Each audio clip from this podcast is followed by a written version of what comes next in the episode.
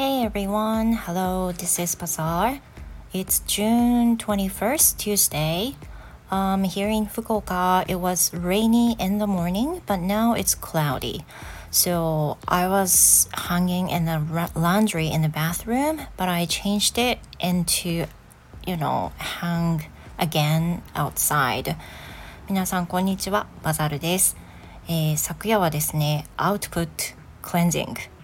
えー、聞いていただいた方はお付き合いありがとうございました。お耳汚しになったかと思いますがおかげで私の、まあ、頭の中割とすっきりアウトプットしたことで、まあ、何か何が問題で何が一番いいのかっていうのをいろいろね考えるきっかけになったかなと思います。Thank you so much.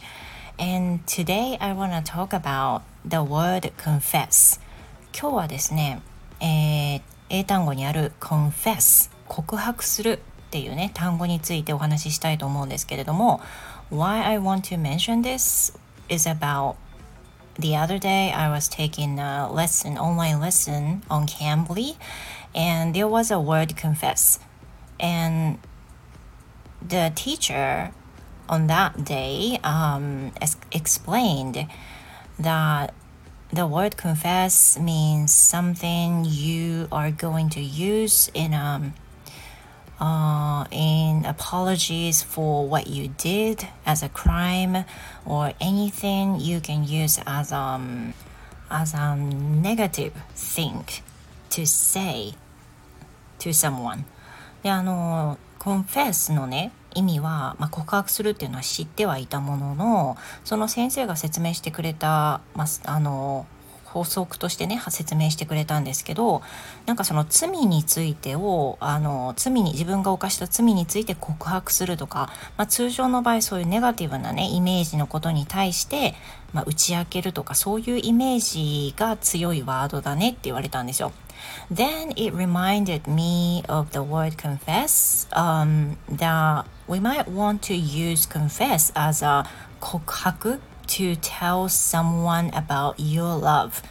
まあ、あな自分自身のその思いをね伝えるいわゆる告白愛の告白みたいな意味でも使えるのかなっていうふうに思うんだけどこれに関してはどうなの？全然ネガティブじゃないけどあの confess っていうのは使えるのかなっていうふうに先生に聞いたんですよ。And the response from her was really interesting.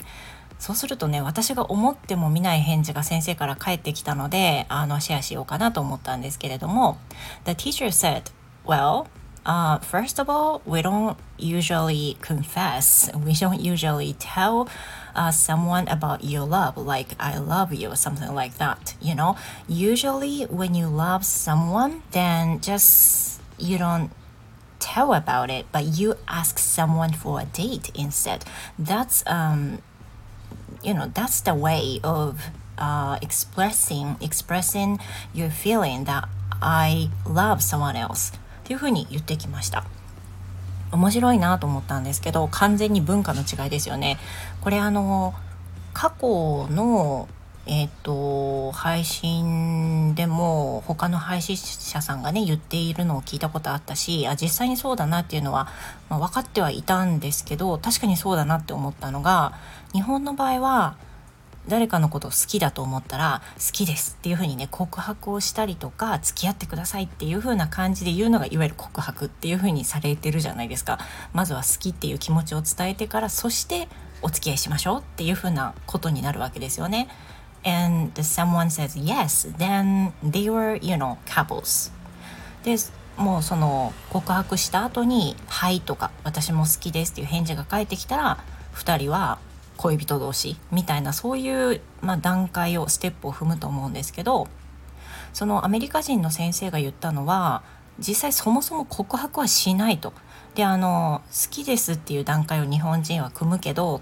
そのデートに誘ってでまあ、付き合い出すっていうのはデートが数回行われたっていうそういった感覚からああ we're dating 私たちはあ付き合ってるんだなっていう風な感覚になっていくっていうそもそもそういう感じなんだよねって言われて Since the teacher knows about Japan so well she could explain the nuance between the Japanese thoughts and the people in America ね、そのアメリカの国の人たちの場合と日本人の考え方の違いをよく説明してくれたのはその先生自体が今日本にお住まいであるっていうこととあの過去にも日本に住んだ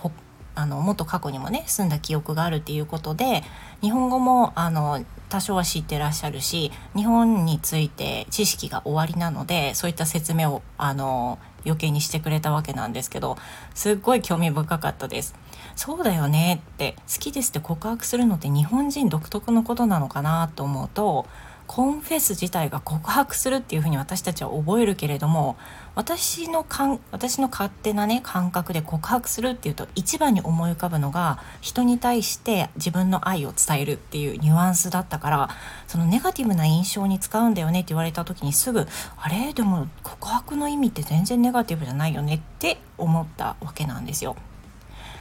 So it was so interesting uh, that the teacher responded me like that. そんな風に返しがね返ってくるとも思わなかったので先生からその答えが返ってきてあそうかそうかそうだよねっていう風にね思ったレッスンでした。So this is it for today.